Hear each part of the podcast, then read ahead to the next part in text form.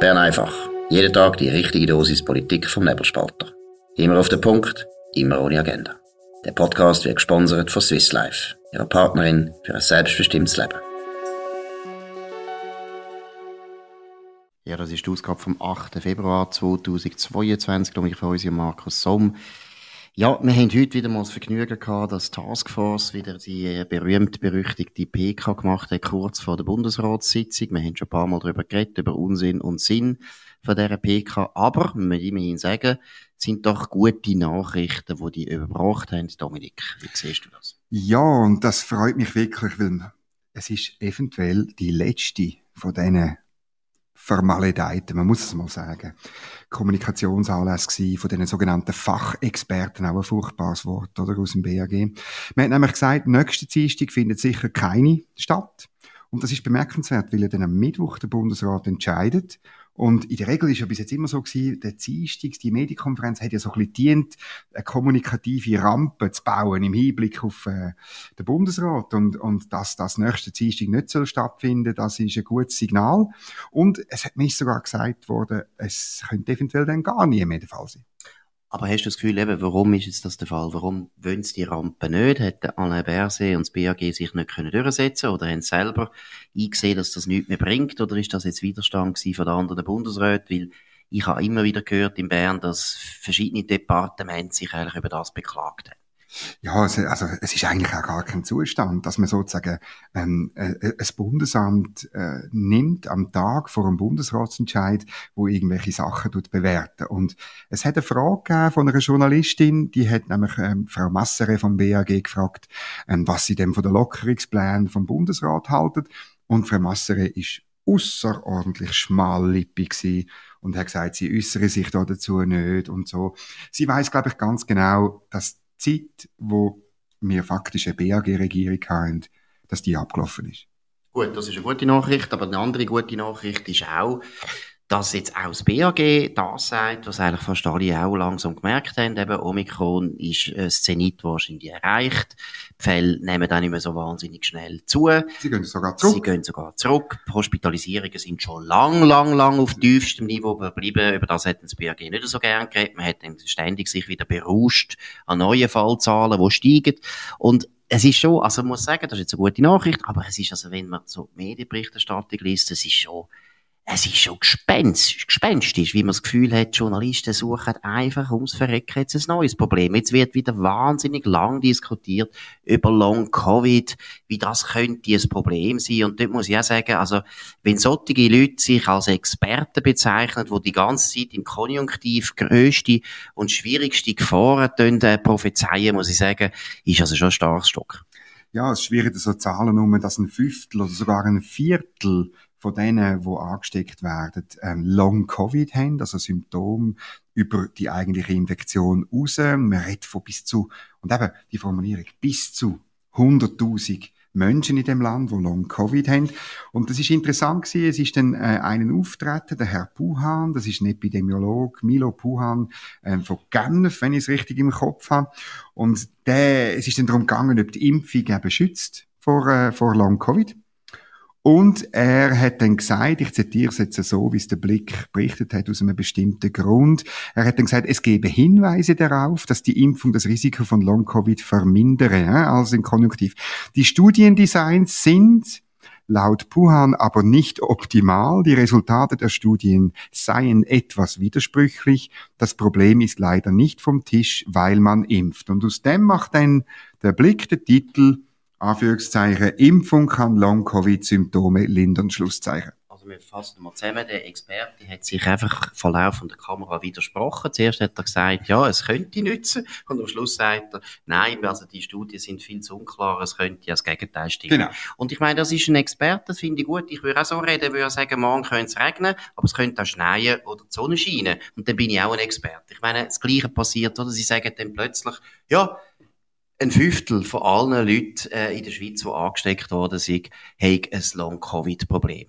Gleichzeitig sagen sie, also sie bringen keine Daten, sie sagen nicht irgendwie, mhm. ja, wir haben harte Daten, wir können das nachweisen. Nein, sie sagen, ja, aber man muss halt schon sagen, die Studien sagen alle noch äh, zu wenig gut oder äh, sagen noch gar keine Studie da und man muss schon noch ein bisschen forschen. Dann frage ich mich einfach, wie kommen ihr dazu, überhaupt so eine Zahl in, in, in die Welt zu setzen? Weil ein Fünftel, das ist eine relativ konkrete Zahl. Und auch wenn man ein Konjunktiv braucht, tut das nicht abschwächen, sondern die Leute haben dann wirklich das Gefühl, ein Fünftel von allen Leuten hat jetzt Long Covid. Und wenn man sieht, was Symptome, und das finde ich jetzt wirklich, muss ich sagen, das finde ich wirklich das Problem, und die Journalisten haben dann sofort auch die Frage gestellt, die wichtig ist.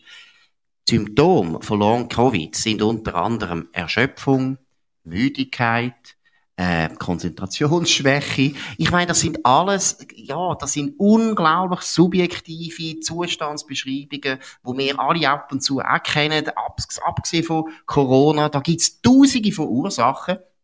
Und natürlich wird natürlich von den Journalisten gerade gefragt, ja, wie ist es bei der IV? Wie viele Anmeldungen haben wir zu der IV? Ich muss also sagen, das ist praktisch eine Aufforderung. Jeder, der sich ab und zu ein bisschen erschöpft fühlt, der sollte jetzt einfach sagen, hey, ich habe Long Covid, ich bin angesteckt gewesen und jetzt habe ich Long Covid, ich fühle mich immer so müde und auch Kopfweh habe ich und konzentrieren kann mich auch schlecht und dann kommt die IV und nimmt die auf und tut das Leben lang eine Rente zahlen. Das ist einfach nicht, das ist einfach nicht richtig, das ist ein Problem. Ja, es ist sogar eine Zahl genannt worden. Ein, äh, Corinne Bären, stellvertretende Leiterin vom Geschäftsfeld Invalidenversicherung, hat an der Medienkonferenz gesagt, dass sich bisher 1700 Personen bei der IV ähm, gemeldet haben mit der Begründung von Long Covid. Und da muss man wissen, also das ist ja der, der große Irrtum bei der IV. Eigentlich ist so eine Erwerbsgesundheitsschadenversicherung, also die, das ist nicht eine Versicherung, die dir einfach Geld zahlt, weil du irgendeine Krankheit hast, sondern weil du wirklich nicht kannst arbeiten und man probiert zuerst, die Leute zu integrieren, indem man etwas macht. Oder, dass sie entweder den Job gar nicht verlieren oder dann ihre, ihre anderen Fähigkeiten ähm, äh, fördern, damit sie nicht aus dem Arbeitsmarkt rausgehen. Das ist die wichtigste Arbeit von dieser Versicherung. Und da tut man wieder den Eindruck erwecken, wie du gesagt hast. Ja, ja, man hat jetzt Erschöpfungssyndrom und, und, und. Und was auch wichtig ist, oder dass, dass unsere Zuhörer mal lernen, die, also das klingt jetzt schaurig arrogant, aber das ist einfach eine unglaubliche Desinformation. Sie sagen nämlich, 1700 Personen haben sich angemolden. Gemolden. Wie viel die IV aufgenommen hat und akzeptiert hat, sagen es nicht. Vielleicht sind das gar keine. Weil die IV zum Beispiel zum Schluss kommt, ist, ja, also wenn es dir jetzt ein bisschen schlecht ist ab und zu, bist du noch nicht erwerbsunfähig, deshalb brauchst du keine Rente. Mhm. Aber mit diesen 1700 Personen hat man wieder eine Zahl, in die Welt gesetzt, wo die Leute natürlich auch ein bisschen teilweise überlesen und sagen, oh, schon 1700 Leute haben Long Covid. Die IV hat es bestätigt. Und das hat die IV nicht bestätigt, sondern die IV hat nur Anmeldungen bekommen. Subjektive ja, Anmeldungen. Anmeldungen bekommen. Das sind die gleichen Leute, die sagen, ich habe Rückenweh. Das heisst nichts. Rückenweh kann man ab und zu haben. Ja, nein, und wenn schon es sind eigentlich wenig. Wenn es wirklich so ist, dass wir 100.000 Long-Covid-Fälle haben, ist es 1,7 Prozent. Das finde ich eigentlich gar nicht so viel. Also nicht. Und eben, wenn nämlich die Fälle schon ein paar Leute akzeptiert hätte als Long-Covid-Fälle, kann man sicher sein, dass die nette Corinne Bären dort sicher das gesagt hat. Aber wahrscheinlich sind es nur zwei Fälle gewesen. Das ist ein bisschen peinlich gewesen, hat sie es nicht gesagt. Gut, die Verfahren dauern natürlich auch Ja, natürlich, ja logisch. Was eigentlich ein Skandal ja, ist, oder? Aber deshalb ist ja die birrenweiche Frage, oder? Und ich, ich sage einfach, es geht immer ins Gleiche rein.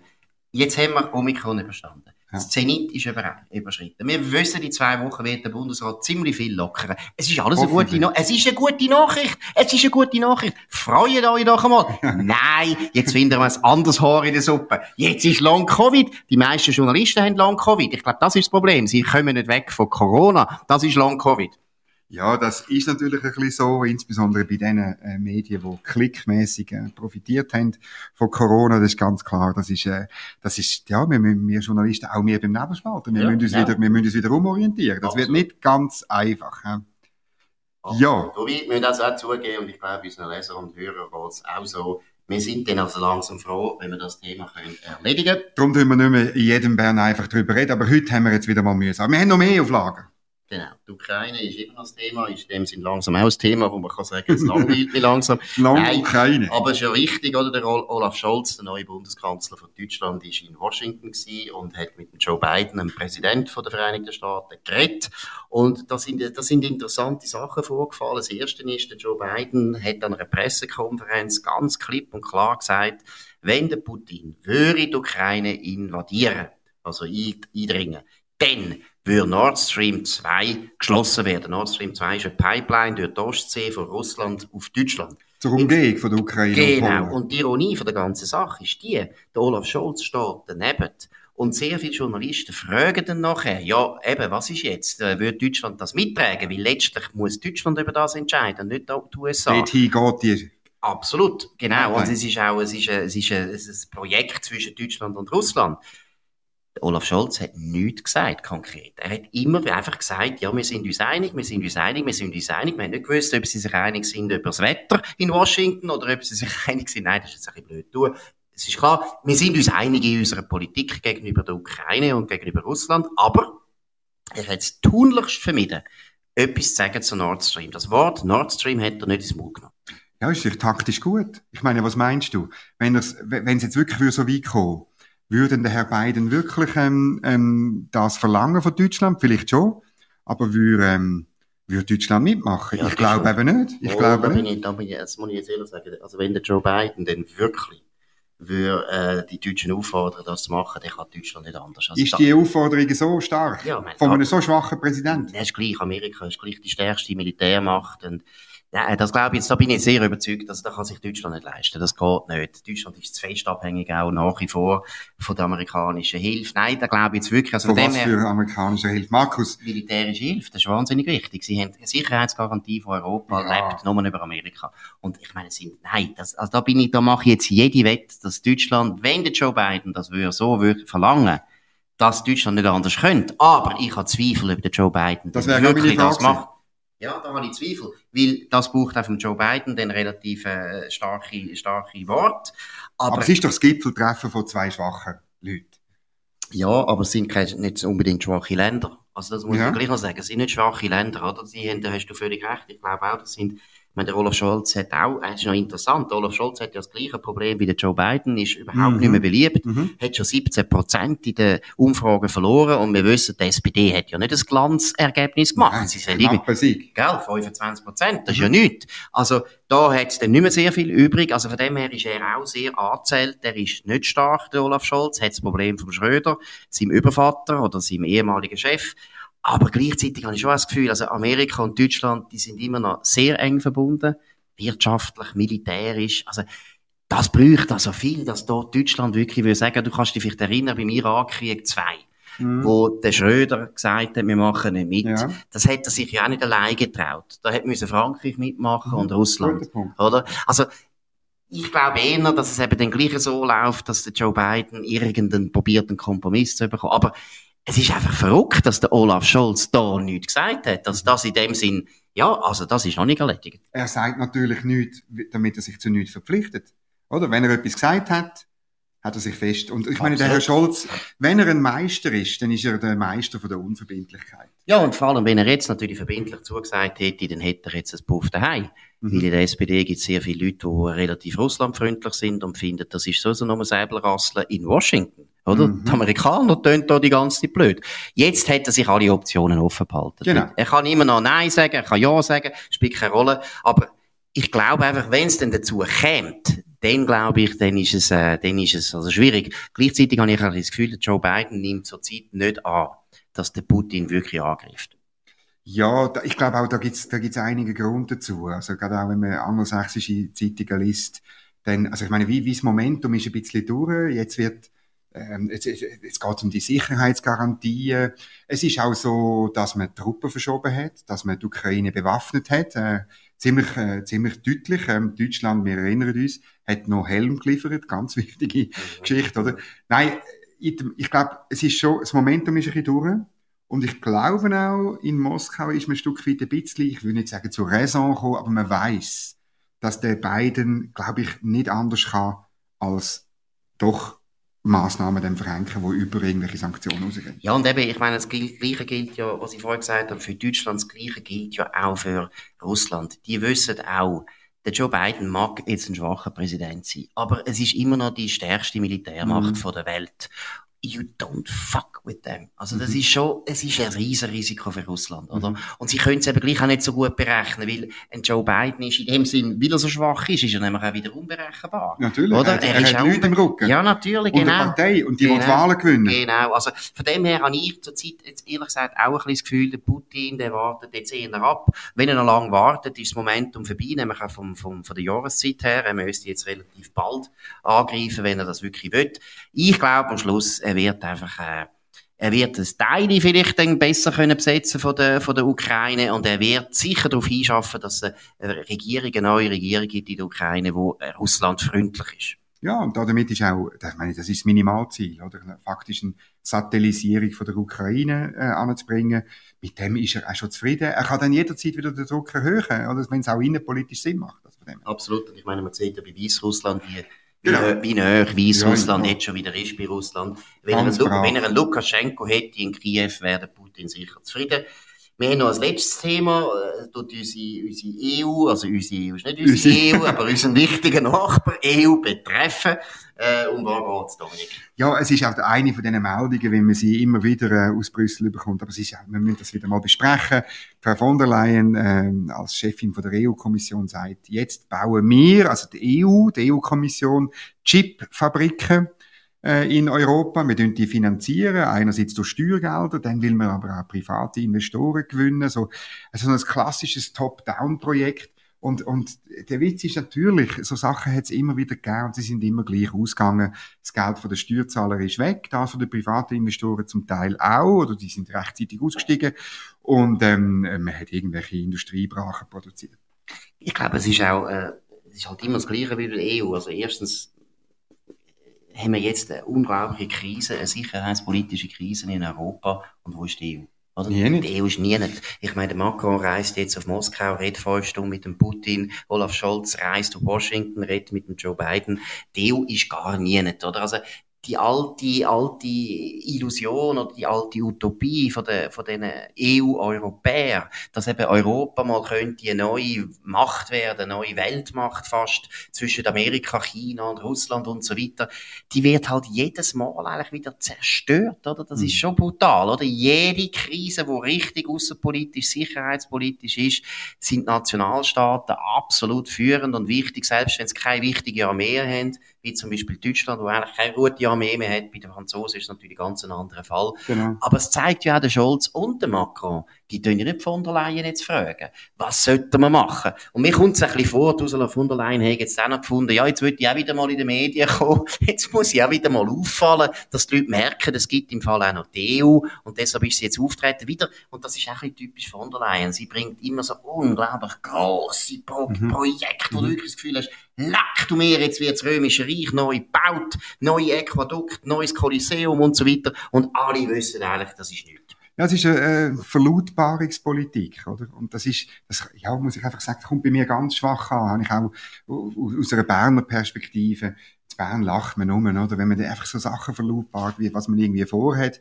Und man weiß eigentlich, dass es anders rauskommt. Und du hast natürlich schon recht. Die, die, die EU-Kommission, das Konstrukt ist in einem andauernden Rechtfertigungsdruck, oder? Man hat extra ein Aussendepartement aufgebaut ähm, das muss sich mit so komischen Ländern rumschlagen wie der Schweiz und dem Vereinigten Königreich. Oder? Das ist langweilig lieber ein bisschen mit der Ukraine, das wären die richtig grossen Sachen, ja, genau. oder? Und, und, und, aber dort, dort äh, interessiert sich kein Schwein. Ja, es ist wirklich wie wenn die Erwachsenen, die haben jetzt gesagt, Kinder gehen jetzt ins Bett, ihr könnt jetzt noch ein bisschen, äh, vielleicht ja im Zimmer ein bisschen spielen mit der Chipfabrik und so, könnt genau. dann ein paar Projekte vorstellen und wir Erwachsenen tun jetzt unter uns mal über die richtigen, wichtigen Themen von der Weltpolitik reden. Es ist ein bisschen tragisch, aber es ist äh, tragisch, aber gleichzeitig ist es auch meiner Meinung nach tragisch, dass die Realitätsverweigerung in Brüssel doch so groß ist, dass man es gar nicht merkt, dass Leute äh, außerhalb von Brüssel das wahrscheinlich alle nicht sehr ernst nehmen. Mhm.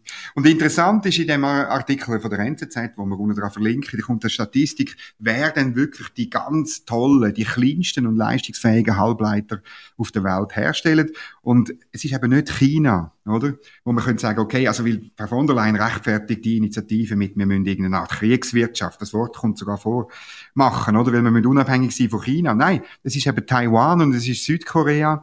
Es sind also Länder, die am Westen verbunden sind. Und Schlussfolgerung, die ich dann würde ziehen, wo leider im Artikel nicht vorkommt, ja, darum müssen wir doch genau einen besonderen Umgang mit China haben und besonders gut zu Taiwan und Südkorea schauen. Das ist das Erste. Und das Zweite ist, das sind zwei unabhängige Kleinstaaten. Ja, ja. Das sind Kleinstaaten. Für asiatische Verhältnisse sind das Kleinstaaten, für uns natürlich nicht. Taiwan, ich glaube, etwa 50 oder 60 Millionen Einwohner. Hm. Südkorea geht auch langsam bald gegen 100, oder? Südkorea ist riesig, aber Taiwan ist nicht so groß. Ist nicht so groß, Nein, nein. okay. Aber es ist einfach, für europäische Verhältnisse sind es eigentlich keine Ja. Kleinstaaten, aber für Asien schon. Und wenn man jetzt an Europa denkt, ich meine, wieso ist denn nicht Tschechien ein absoluter Standort von Halbleiterindustrie? Hätte ja auch können passieren. Also, das ist ja auch mal eine interessante Frage, warum so Länder wie Taiwan, Südkorea, beides Länder, die in den 50er, 60er Jahren viel, viel ärmer gewesen sind als die meisten westeuropäischen Länder sowieso, aber sogar ärmer als die osteuropäischen Länder. Warum, dass die jetzt so erfolgreich sind und mehr nicht, oder unsere Kleinstaaten nicht, da müsste sich vielleicht die EU ein paar Fragen stellen. Gut, das ist Bern einfach gewesen, an dem 8. Februar 2022. Danke für die Aufmerksamkeit. Wir kommen morgen wieder um, vom gleichen Kanal zur gleichen Zeit auf nebelspalter.ch. Dominik Feusi und Markus Somm. Hoffe, es hat euch gefallen. Falls das der Fall ist, könnt ihr uns weiterempfehlen. Wenn es nicht der Fall ist, könnt ihr uns trotzdem weiterempfehlen. Ihr dürft noch kritisieren, aber nicht zu fest. In dem Sinn wünschen wir einen schönen Abend. Bis bald. Das war Bern einfach. Immer auf den Punkt, immer ohne Agenda. Gesponsert von Swiss Life, ihrer Partnerin für ein selbstbestimmtes Leben.